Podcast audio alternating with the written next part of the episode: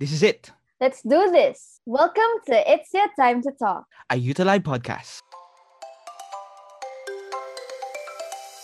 Today, we'll be talking about something that we can all relate to burnout, specifically spiritual burnout. So stay with us. Jack, marami tayong matututunan tonight. On the very first episode of It's Your Time to Talk, to talk about the topic of spiritual burnout, may guest kaagad tayo na bigatin and she'll be sharing her personal experiences at kung paano niya hinandle ang hashtag spiritual burnout.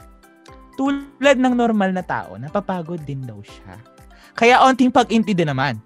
Kilala natin siya bilang ate ng ating YA, the very loving, the very caring, the very beautiful, our one and only, Ate Janine. Welcome to It's Yeah Time to Talk. Alam mo, it's, it's our privilege to have you as unang pinaka-guest namin dito sa aming show. So kung kung kung na-bless ka na nandito ka, na-bless din kami na nandito ka. Okay. Na-bless din ako na nandito ako eh. So, ate, dire-diretso na tayo sa ating usapin ngayong gabing to. To talk about the spirit, to talk about the topic of spiritual burnout. Ito ang aming natap. Have you ever felt that in your life? Not just as a minister, but also regular na tao ba? Ayaw mo yan, Baste. oh, ang hirap nga eh. It's okay, we're training. So parang you're asking me if I've experienced being burned out uh, before, right? In my entire career. Wow, showbiz. Yeah.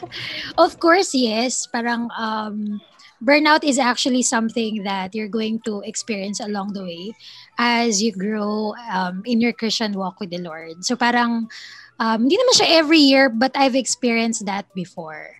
So the answer to that is yes, definitely yes. Salamat dahil hindi kami nag-iisa. Dahil we ourselves, along with so many people, also experience spiritual burnout. Diba Ate Maxine?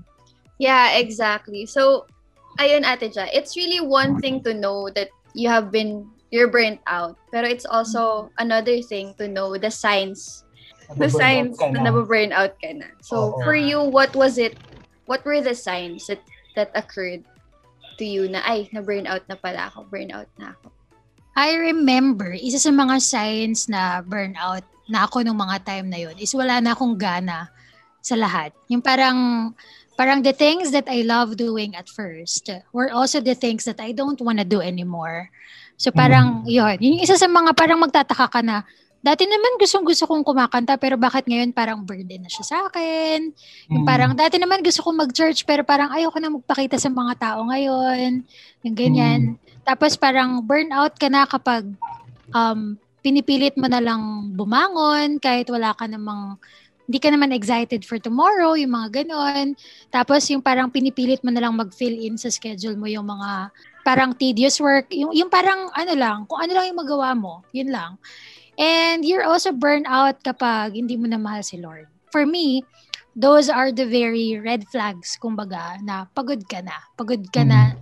Um, and I remember, I was not tired physically, ha? Parang I was tired mentally. Kasi nakakatulog naman ako. Pero pagising mo, pagod ka pa din. Pero wala kang sakit. Alam mo yon malungkot ka lang. Pero wala ka namang dahilan talaga para malungkot mm. ka. Burnout ka. 'Di ba? Kayo din ba ganon? Yes, ate. Parang I can relate to the part na the things that I was happy before, parang nawawala na rin yung sense of joy ko in doing those things. So, yeah. Na, naranasan ko rin po yun. And it's glad, parang nakakatuwa sa feeling that you share the same experience with the people and parang hindi ka alone. Yes. And I was in the ministry during that time ah, na parang burnout ako pero nasa ministry ako. Tapos meron akong point noon na parang hindi naman ako umalis sa ministry, pero burnout ako. So what I realized that time, hindi ko pala siya ginagawa ng may pagmamahal. So parang I was hmm. just doing it because of routine. Ah, routine ko na na magpa-practice ako ng Saturday, kakanta ako ng kina Sunday, ha, yung parang ganun, uuwi ako ng bahay. Pero hindi ko talaga siya na-enjoy. Parang ginagawa ko lang siya kasi part na siya ng routine ko eh. So parang nare-remember na siya ng muscles ko, ng paa ko. Yung alam mo yan, pupunta ka ng church ng gantong mm. oras, uwi ka ng gantong oras. But you're not doing it out of love. So mm. yun, yun yung mga signs na burnout na ako ng mga panahon na yun. If you were to look back ate, aware ka ba sa sarili mo that you were burning out? Nung ano mga parts, parang feeling ko ano lang ako, parang wala lang. Hindi ko siya, hindi ko siya na-acknowledge na burned out or parang burnout na ako. Hindi ko rin alam na spiritual burnout pala yun. Nung Mm. nandun ako sa phase na yon, feeling ko wala lang akong gana. Wala lang akong, hindi ko lang siya gustong gawin. Yung alam mo yung parang, hindi ko alam kung kung nararanasan mo to basta. ah. Pero sa mga babae, kasi meron kang part na parang, minsan gustong gusto ko tong gawin. Yung alam mo yung parang, Mm. very motivated kang gawin yung isang bagay. Minsan naman may mga bagay kang, ay, ayoko, nakakatamaran ko yan. Parang ganun. So parang, um, yung time na yun, feeling ko wala lang akong motivation. Hindi ko Mhm. talaga alam na I was in that phase. Pero ate, how were you able to acknowledge that? Na, ayun na, naran naranasan ko lang na burnout ako. How do you take that in? Es- Mm. Especially now that you're, nasa ministry ka ate. Mm, Diba? Oo. Um, narana, na-acknowledge ko siya nung parang one of my mentors, um, parang kinausap niya ako na bakit parang lantang-lanta ka? Yung parang ganun, parang bakit walang anointing yung ginagawa mo? Parang nararamdaman Mm. kasi yun ng mga tao eh, na parang Mm-mm. when you do something for the Lord, kasi I was in that in the ministry, I was in YA, I was in praise and worship, I was leading people to God, 'di ba? Pero parang nagtataka yung mga tao na bakit hindi ka naman ganyan? Yung parang alam mo 'yon. So it caught my attention. Na bakit nga ba? Bakit bakit nga ba hindi ako ganun ka sigla ng kagaya ng dati? So, parang hearing that from people close to me, kasi kung marinig ko man yun sa ibang tao, parang wala lang sa akin kasi hindi naman nila ako talaga kilala. But hearing that to my mentor, hearing that from the people close to me, doon ako nagkaroon ng awareness na, hala, baka pagod ako. Hala, baka kailangan ko ng time out. Yung mga ganun.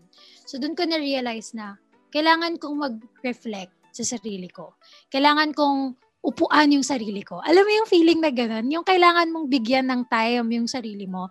Minsan kasi parang we are so busy with doing ministry, we're so busy with the kingdom of God, we're so busy being ourselves. Parang busy-busy tayo na punan yung, yung ginagawa natin sa church na nawawala na sa atin yung kailangan mo namang punan yung sarili mo. Parang ganon. And I think I came to that point when I cannot give anything out anymore because I don't have what I need to give out. Yung parang ganon. So, yung nung nakot yung attention ko nung leader ko, nung mentor ko, and parang hindi mo na naririnig sa mga tao na nabibless sila sa ginagawa mo. Doon doon ko na doon ko naramdaman yung lungkot kasi I am a person whose love language is words of affirmation. So, madalas kong naririnig sa mga tao na, uy, nabibless naman ako sa pakanta mo, yung mga ganyan, lalo sa mga matanda. Syempre, it makes your heart flatter, di ba? Pero nung hindi ko na yun naririnig, parang, ay, bakit kaya? Tapos, isa pa sa mga naging um, parang indicators na I was in that phase, ang hilig ko nang magselos sa ibang tao. Na parang, bakit siya na-acknowledge? Bakit ako ang tagal-tagal ko na dito? Bakit hindi ako na-acknowledge? Yung parang ganon. Tapos, um, nagagalit ka na. Alam mo yun, parang anything that is opposite with the fruit of the Holy Spirit. Yun yung indicators na you are in that phase already. So kung wala ka ng joy, kung wala ka ng peace, wala ka ng love, wala ka ng control, wala ka ng, um, yun nga, faithfulness, wala ka ng kindness, yung parang you tend to have this apology, ako nga, ako nga, ako nga, yung parang ganun. So those are indicators that you are in that um, position already. Ayun, Ate Jess. Thank you for sharing your the signs na kung paano mo na-realize na burnout ka na. And it's, I think it's really nice that, you know, God used someone to make you realize that you were in that stage na, in that phase. So, Mm. one thing that I could, ano, parang one thing na natutunan ko doon kay Ate Janine is that we really need to have friends who will tell us honestly ah, where we are. Kasi there's a temptation bilang mga Kristiyano when we're up there or we- when we have been given leadership positions, parang okay tayo. Kaya nakakatuwa lang yung part na talagang crucial ang katawan ni, ni ang, ang body of Christ for us to understand where we are. And feeling ko, isa yun sa mga pinaka nagtulak kay ate na to push through sa kanyang uh, um, struggle with spiritual burnout. Wala lang. Share ko lang, bakit? yeah. It, it really matters who you fly with in the ministry. Mm.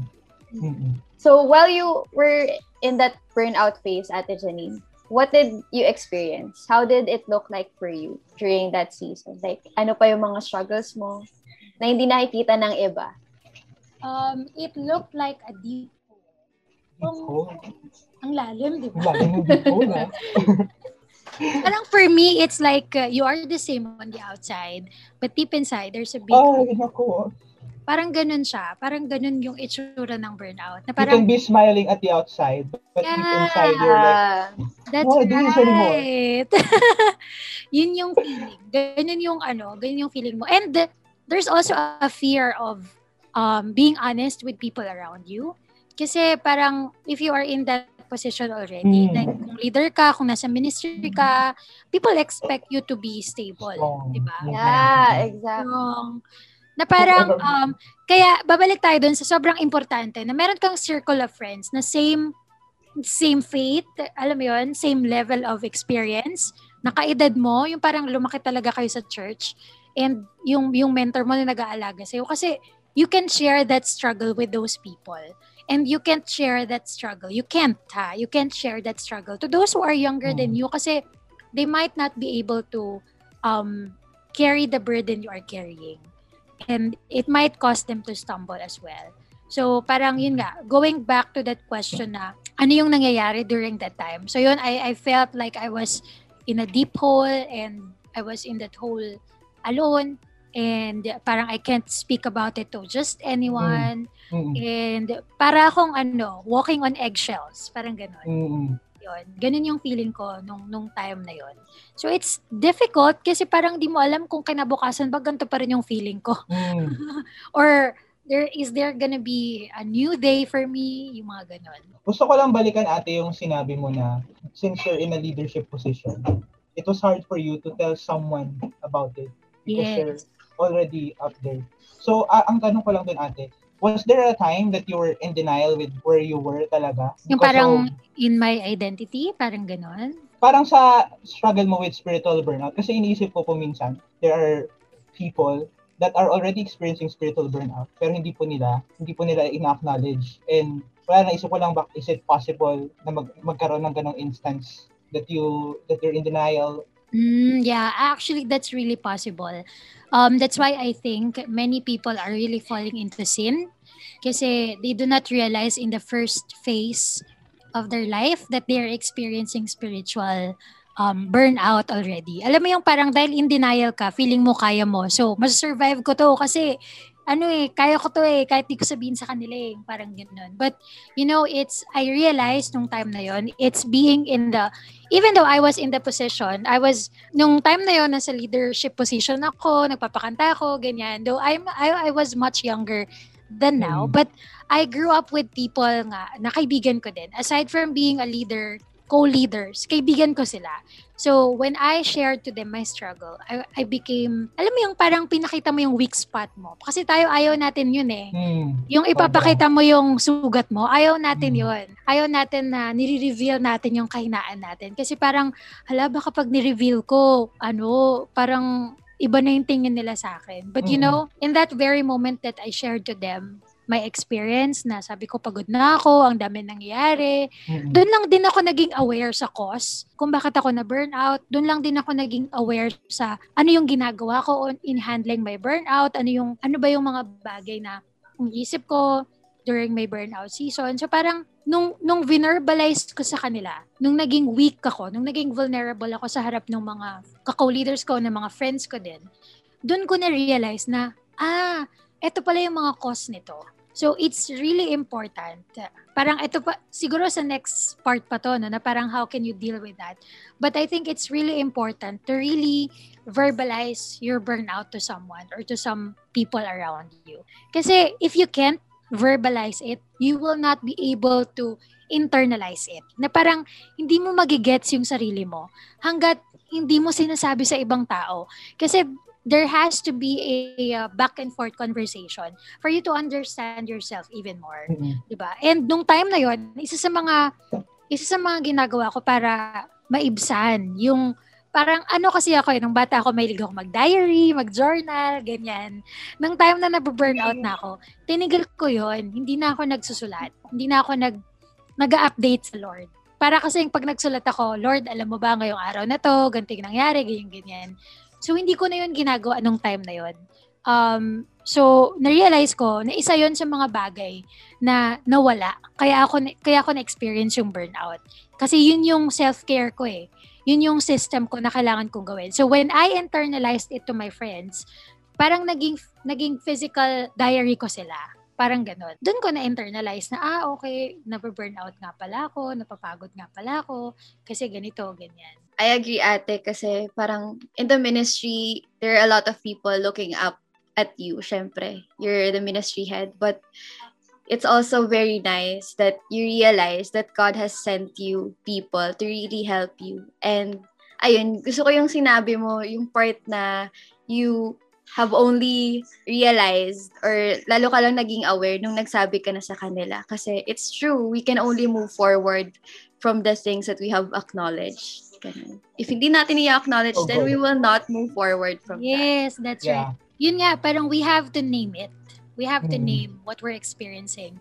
So recently, I've discovered that uh, one of the things to deal with anger, loneliness, sadness, you have to name that feeling.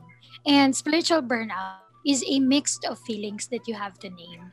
So if you if, if you can't name them, if you can't name what you are going through that time, you can't really deal with that. Parang you are fighting against a bl- uh, parang you are fighting against something that you do not know. Diba? Mm. So, yun. Yes, very true. You have to know what you're battling with. Kasi ikaw You lang have to yung be honest. matatalo. Yeah. You have to be honest with it. There are times that we have to pretend, but there are times that we should just really be raw and honest with the people that God has given us. So, ganito kasi, guys. Nag-open na pala. At saka kung tunay, kung tunay nyo silang friends, you know, they will love you even more. And they will realize na, ah, tao pala siya. Alam mo yun, yung parang ganun. Tsaka, hindi ka naman nila ibaban sa ministry kapag nag-open ka sa kanila.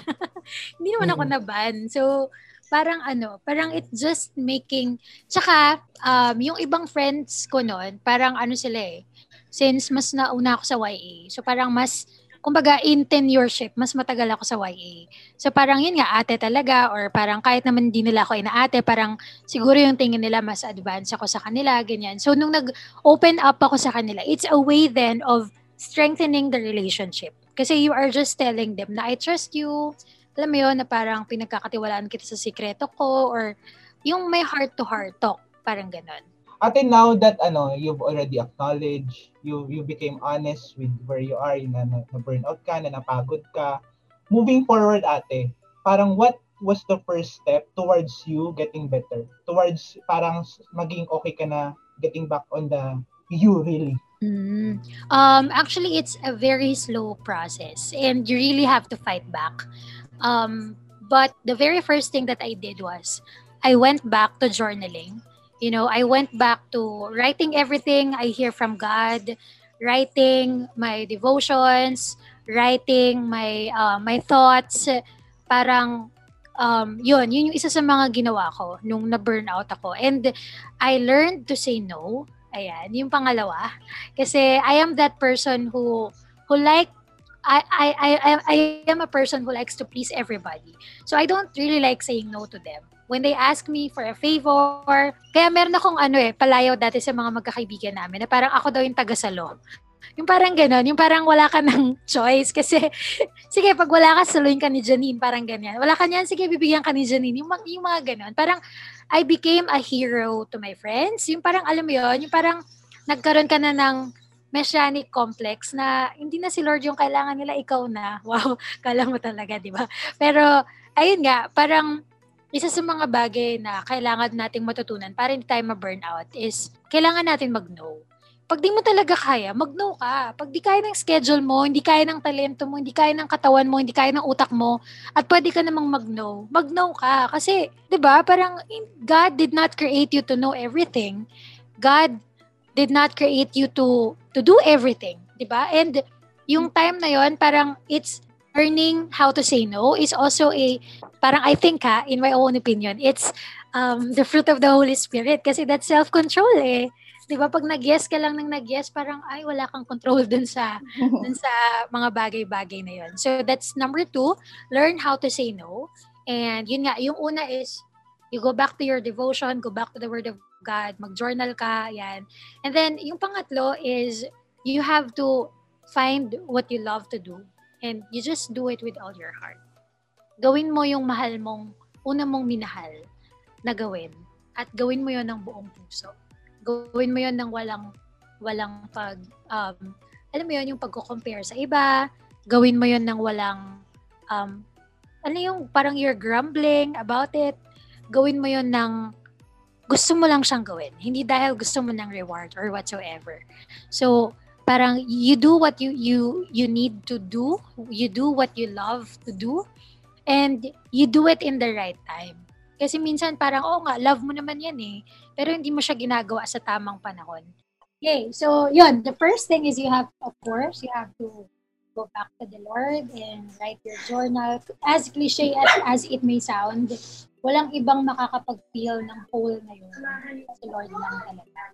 And number two, um, yun nga, you have to say no. Learn how to say no to people, to tasks, to um, schedules. Um, it's okay to say no. It's okay to be absent. Diba? Parang we have that fear of missing out eh, most of the time ayaw natin na miss out natin yung gathering, yung friends, yung kwentuhan, ganyan. It's okay to miss out on, on those things. And you can say no to them. Number three, you have to do what you love and you have to do it with all your heart. And then number four, you just keep repeating the same process again and again. So, ganun lang, ganun lang pala. Para hindi ka, it's possible naman na hindi ka ma-burnout. Basta alam mo, alam mo kung ano yung dapat mong gawin at alam mo kung kailan mo yung ginagawa. At alam mo kung ano yung inuuna mo na prioritize. Yan. Amen. I really agree, Ate Ja, with your point number two na it's okay to say no kasi I think we have to realize that as much as our yeses are anointed, our no's are also anointed. Kasi sabi mo nga, it's from the Holy Spirit, it's self-control. And dun sa point number three na we have to come back to realize na out of an intense love for God, that's when we can really do things in joy. And it's very, very important. One thing din po na, one thing that I, ano, nakuha ko po dun is that, sabi niya po dun, you have to do it again and again. Because let's be honest, when you're in a phase na burnout ka, everything is not happy to do. Parang you will not, you will not love it agad-agad you will not get better agad-agad. So it takes a lot of discipline if you really want to get better. Kasi parang hindi siya magiging ganun eh. Kasi yeah. looking back in my experiences, wow, in my experiences, 18 years of life and ministry and 5 years of ministry, there were many times that I wanted to parang bumalik, to bounce back from my burnout agad-agad na na-frustrate ako. Pero kailangan mo talagang ano, it, it really takes time. It really takes, yun nga, going back to go through devotions. the process Oo, kahit at mo at first hindi nagsispeak in devotions mo, it, it's not making sense, parang hindi nagme-minister ng sobra, doon nagte-take part din yung perseverance din natin. Kaya that's a good thing na rin na nakuha ko po kay Ate. Actually, pwede na po ako umiyak ngayon. Napapatangka po ba tayo? that's so true. The best way out is always through. Always through. There are no shortcuts, di ba? Parang, ganun tayo eh. We tend to always want Oo. to take the shortcuts, the short Oo circuits, ganyan. Uh, But, process. Yeah. Mm-hmm. Pero we have to leaders. Kaya bilang leaders, we need to get better because there are a lot, there are a lot of people depending on us. But again, the best way through, ay, the, be- ano the best way out is always through. Ayan, yeah. kasi the God who manages the outcome, the God who gives the outcome is the one who manages the process as well. Yes. And our God is a God of process. Amen. God is a God of preparation. Our God is um you know, it's not that Lord, I want I want to break through from this parang tas nag-devotion ka lang, nag-pray ka lang tapos na hindi yun ganun eh. Parang you really have to um work on it. Yeah. Lalo na kapag ang tagal mo ng Christian. Lalo na mm-hmm. kapag um, tingin mo ang dami mo ng alam. Mm-hmm. You still have to work on it. And um, I think one of the things that will really um, keep your feet on the ground is knowing that you are always in a process, knowing that uh, God is preparing you for something, always. Na parang you haven't arrived there yet. Yung kagaya ng sinabi ni Paul, di ba, na parang hindi naman talaga, hindi naman talaga, we can't really consider ourselves that we've already there. Parang, parang ako, I, I can still say na there will still time that I might experience this in the future. Mm-mm. And there are they there may be times that you know, parang the the the, the evil is tempting you to to go back to just slouching. Alam mo yun, di mo, di mo tatrabahuhin yung relationship mo sa Lord. Pero yun, you have to just go back to the process all over again. Mm, so true. Pero ayun ate, I think a lot of Christians ganyan. They feel guilty kasi in that burnout phase nila na parang bakit pa ako, bakit ko to nararamdaman ganyan? Bakit bakit bakit nandito ako sa phase na to? Nagigilty sila na hindi sila makapag-function for the Lord. Mm. And I know that Kuya Basa and I can relate to that. But ayun, ate siya. Alam naman namin. Wala pa ate. Alam namin na like, there really is no easy way out. Mm-mm. You have to And- go through. Yeah, and one thing, be, being leaders, and when we're experiencing burnout, one thing na ano rin na na na, na learn ko, God doesn't hate us for being in a season of Amen! burnout.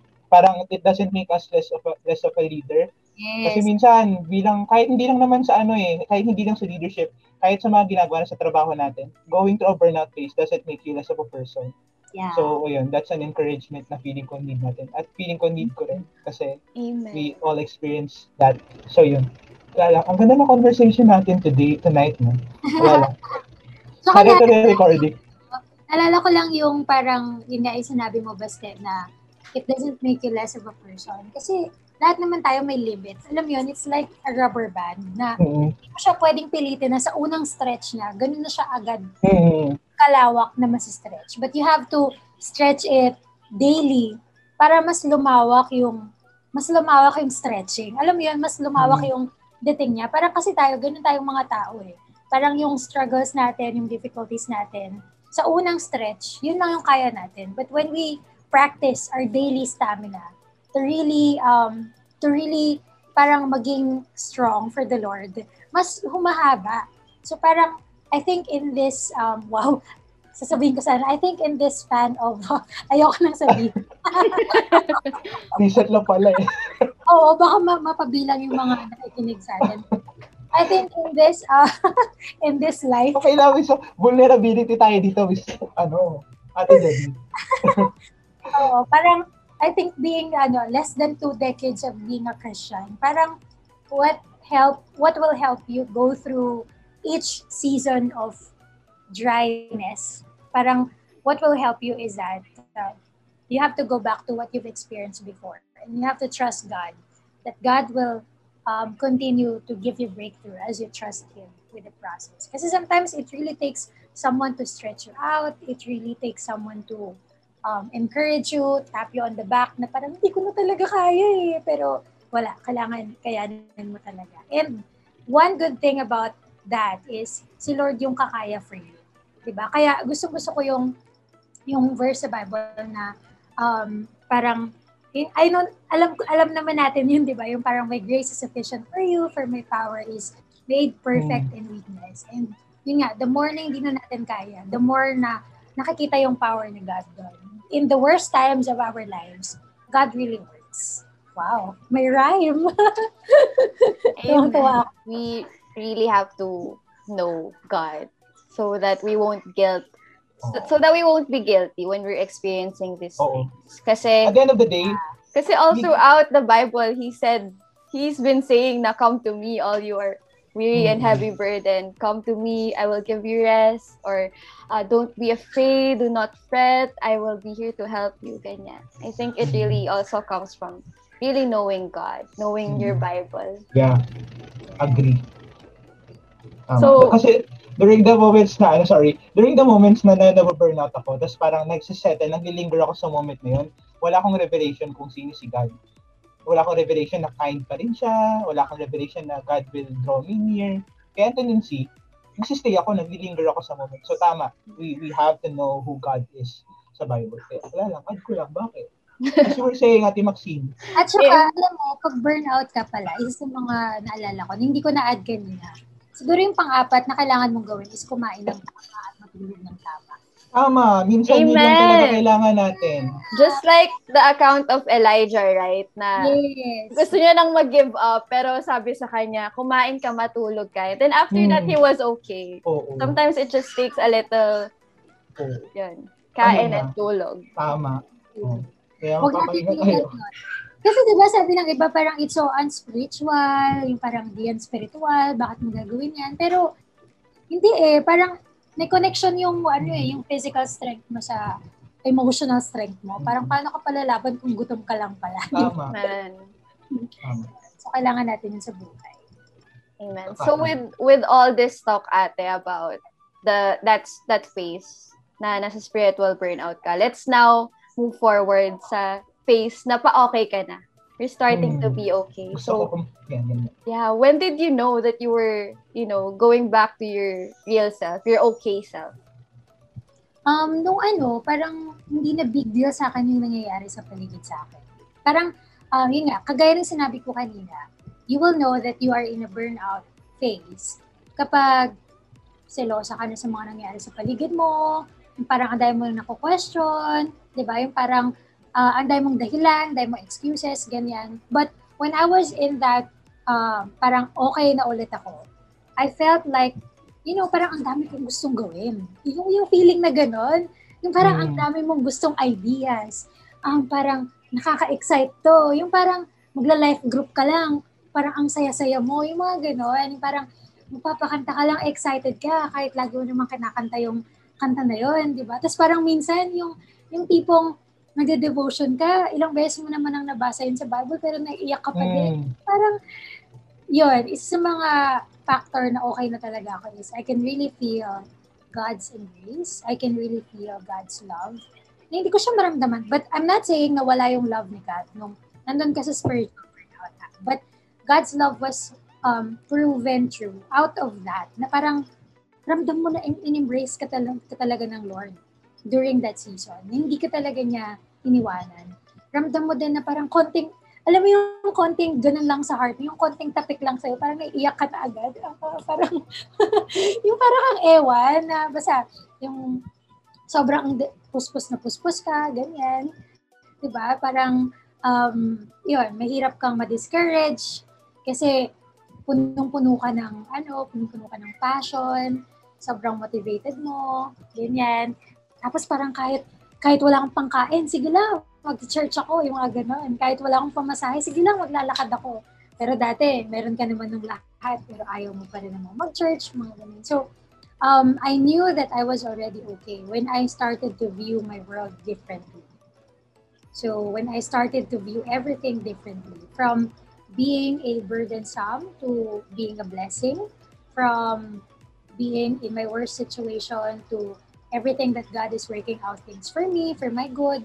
ganun. So that's when the time that Mm. I knew that I was already okay. And yung time na parang hindi na burden sa akin na mag-quiet time. Hindi na siya burden Mm. sa akin. Parang I am really looking forward to that moment na Lord, Mm. mm. sa akin ngayon. Parang meron kang revelation sa akin. Amen. Hindi mo na na-feel ate na you had to do those things out of obligation, but Mhm. really out of the delight na Yeah. mahal mo si Lord. You found joy once again. Yeah! And you knew Amen. that it was all worth it even though na nakakapagod. Parang you wouldn't do any other thing than that. Yeah. Parang iyak ako ngayon. Pero natin, gusto ko lang malaman din kung was there a moment, parang intimate moment mo with Jesus, parang, parang, alam mo yung, The parang, sparking moment. Oo, the sparking moment, parang, ano lang, a process, parang, wala lang, gusto ko lang, ma, ano, marinig ang thoughts. Um, I think it's not really the parang biglang shing, okay ka na. Parang hindi siya, Mm. parang it's really a daily process. Mm-mm. It's the little things that matters. In any relationship that you have, it's the little things that matters. It's the consistency of your prayer life. It's the consistency of um, being with the Lord. It's the consistency of trusting God. It's the consistency of crying out to God, whatever you're experiencing. It's the little things. And you will not realize that as you take those baby steps, coming to God, na parang si Lord na pala yung lumalapit sa'yo. Si Lord na pala yung nag-hug sa'yo. Si Lord na pala yung, yung alam mo yung parang Lord, meron ka kasing feeling na pag nasa spiritual burnout ka na ang layo mo sa Lord. Na hindi mo siya maabot. Di ba? Na parang nasan ka, nasan ang presensya mo, hindi kita maramdaman. But um, when you are doing the little things for the Lord and God sees your perseverance, God sees your, uh, yeah, your surrender, God sees your heart Mm. in that process, Lord, I really want to feel you right now. I really want to to go back to you right now. Alam mo si Lord pa yung tatakbo papunta sa iyo. So that's that's um that's one of those things. Hindi siya talaga for me ha. I don't know with the others maybe it's a song, maybe it's um something that happened to their family or what. But for me in my experience, it's the little process. It's the consistency of being in a relationship with God. Yeah, I can I can relate to that and that's a good insight. Kung titignan mo yung buong process na na-realize mo na na-burnout ka, going all through that, can you say to yourself that you're grateful na na-burnout ka to the Lord? And and ano talaga yung pinaka ministry, parang main message ni Lord sa'yo through that through that burnout and how it has affected you as a person, as a leader? Ang bigatin ng tanong, parang pwede niyo po himay-himayin. Oo So, nga. Oo. Parang um, the biggest impact in my life of that phase was that um, I know it can happen to anyone. And Hmm. once you know that, you will not look at them with um, yung parang hindi mo sila titingnan ng mayabang ka. Parang gano'n. So, when someone tells you na, ate, magpapahinga muna ako kasi hindi ko feel yung ginagawa ko, parang I would understand. Alam mo yun, na parang, ah, kasi baka burnout tong batang to, kailangan niya magpahinga. So, going through that process, I, un- I understood myself na there will really be times like that. And hindi ibig sabihin nun, kasi there are um, there are some people na, ah, wala ka ngayon na, sige, hindi na kita i-welcome dito sa grupo namin. Yung mga ganyan, di ba, na parang, dahil wala ka, sige, ibaban ka na namin. But you know, um, going through that process, I realized na you have, when people say that they have to leave, you have to let them because they will come back. Hmm. Kasi, di ba, parang alam mo yun, may mga times talaga na we really have to to rest. And you can't just tell people, oh sige, magpahinga ka ngayon, basta huwag ka nang babalik. Hindi ganun eh. Parang going through that experience myself, I understood that there will be really times in our lives that we need time out. And when we need that time out, we have to respect that person's decision. We have to respect that um we have to respect that person person's feelings as well. Hmm. And yun yung ginawa ng mga tao sa akin before. Na parang hindi ako okay ngayon, so I need time for myself. Alam mo yun? So parang uh, it's and si Jesus, hindi rin naman siya sa akin na parang, ah, hindi ka na nagdi-devotion. Sige, hindi ako, hindi kita i-bless. Hindi naman ganun si Lord eh. But the more that uh, I come close to God, the more na, na naranasan ko yun before, I can really say that Jesus' love is real. Na hindi ka niya iiwanan, even in that valley of your life. Kaya favorite ko yung kanta na ano eh, na um, uh, if you know that song na uh, even in the valleys and the mountains I'll sing, di ba? Yung, yung kanta na yun. At tina- naisip niyo ba? Hindi, hindi siya Highlands eh. Yung parang, Emmanuel, you're Ayan, opo. can stand. In Yan, in nag-video ko yung ating podcast. Ah, Yun. So, favorite ko yung kanta na yun kasi it's really true. And the way God, the way you experience God in your life is the same way you will, um, you will, you will treat other people that way. Na parang ganun. Kung ano yung pina-experience sa'yo ni Lord in that season, yun din yung gagawin mo sa ibang tao na nakaka-experience ng ganong season in life. So, let's not be too hard on them para, alam mo yun, para hindi sila ma-stumble at bumalik pa rin sila kay Lord. So, that's my memorable experience that I can share with you guys. Amen. I think nga, super important na may mga taong, you know, will let us go through those things sa pinagdadaanan natin without invalidating our feelings. And I think it comes from the fact that they know what would Jesus do. Like, ah, Mm. she's going through this, he's going through this. So, Yeah. what would Jesus do? So, it really comes with an intimate relationship with the Lord na kung paano rin natin i-handle yung mga nangyayari sa atin and yung mga nangyayari Tama. sa mga taong nasa paligid Tama. natin. Yeah, that's right. So, ayun ate, as we end, what would be your encouragement to those that are experiencing burnout right now? So if you are in that um, season of your life, um, you just have to fight uh, because the Lord is with you. Even though you can't feel feel His presence right now, trust that the Lord is with you in that season. If you're feeling anxiety, if you're under depression, you're sad, you're lonely at this moment, you can't open your Bible and you can't understand um, what God is telling you through His Word, I want you to just keep fighting and it's this is the time that you have to love yourself even more. You have to forgive yourself even more. You have to um, go back to god to your identity in god because your identity within god will keep you uh, stable. It will keep you um, strengthened and cling to god's promise even Mhm. in this time. And let me assure you that everything in life is just temporary. So if you are in a valley right now you will also be in the mountain sooner than later. So be encouraged that even the strongest people on earth, even the, the leaders that we have, the pastors that they have, they too have their fair share of experiences and you are not alone. So just um just talk to those people. Don't uh, don't be bothered if you will be a burden to them. Um, just speak out your mind so that they can help you in your season as well. So remember that you are not less of a person when you go through that process, but Yeah. you are just going through that because God is continually refining, Yeah. pruning, and making you a better person so that you can serve Him even more. That was so, so good. As in, Amen. That the heart. was that was Oo. a jam-packed Oo. episode. Oo, totoo. I, I learned a lot and I'm really grateful na we've had the opportunity na pag-usapan ito with our very own Ate Janine na, yun nga, nakakaranas din pala siya ng ganun. And gusto ko rin sa part na takeaway siya, natin, it, things will get better. And I want to highlight that na rin. Things will get better. Amen. Maybe, you know, Yes. ngayon, hindi. But the promise, Maybe not as- now, but eventually. Oo, tama. Yeah. Thank you so much, Ate Janine. We're so grateful sa lahat po ng inyong shinare ngayong gabi. Truly, you are, you are God's blessing. Sa kang pagpapala at biyaya sa ministeryong ito. Amen. So that's it for tonight's episode. We hope you were blessed by this podcast session with our very lovely Ate Janine. On our next episode, marami pa tayong kaaabangan. So share this with your friends and family. Maligayang gabi sa inyong lahat. At maraming salamat sa pakikinig. Again, this has been It's Ya Time to Talk. Talk.